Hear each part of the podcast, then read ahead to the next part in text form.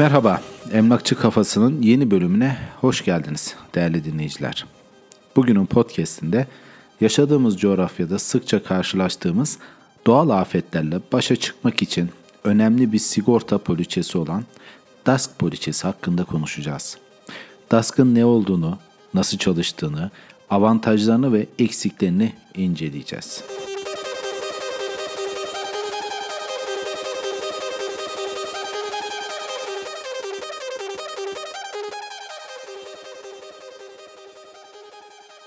Öncelikle DASK'ın ne olduğunu anlayalım.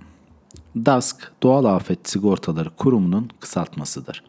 Ve Türkiye'de yaşanan deprem, sel, yangın gibi doğal afetlerin neden olduğu zararları karşılayan bir sigorta poliçesidir.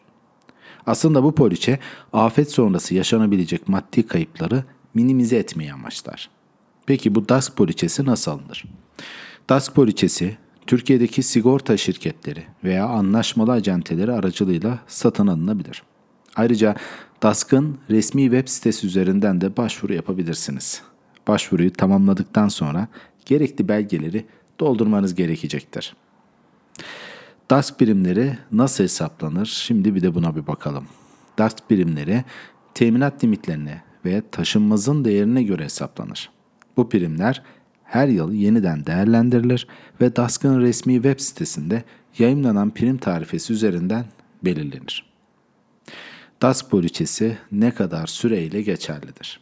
DASK poliçesi bir yıl için geçerlidir. Poliçenizin bitim tarihinden önce yenilemeniz gerekmektedir. Bu taşınmazınızın sürekli olarak doğal afetlere karşı korunmasını sağlar. Poliçenin süresi sona erdikten sonra yenilemek güvenceyi devam ettirmeniz açısından önemlidir. Şimdi gelelim DASK'ın avantajlarına. DASK doğal afetlerin neden olduğu zararları karşılar ve evinizi, iş yerinizi, oturduğunuz binayı korur. Bu sigorta afet sonrası yeniden inşa maliyetlerini azaltır ve size finansal destek sağlar. DASK yasal bir gerekliliktir ve ev sahiplerinin bulundurması zorunludur. Primleri oldukça uygun fiyatlıdır ve birçok insanın erişebileceği bir sigorta türüdür. DASK'ın dezavantajları DASK sadece doğal afetlerin neden olduğu zararları karşılar. Diğer hasarları kapsamaz. Eksperler tarafından belirlenen teminat limitleri bazen yetersiz olabilir. Özellikle büyük bir afet durumunda. DASK poliçesi taşınmazın değerine göre belirlenen bir prim oranına tabidir. Bu nedenle yüksek değerli mülkler için daha yüksek primler ödenebilir. Sonuç olarak DASK doğal afetlere karşı toplumumuzun güvende olmasına yardımcı olur ve afet sonrası toparlanma sürecini hızlandırır. Ancak unutmayın ki DASK yetersiz kalabilecek bir sigorta türüdür.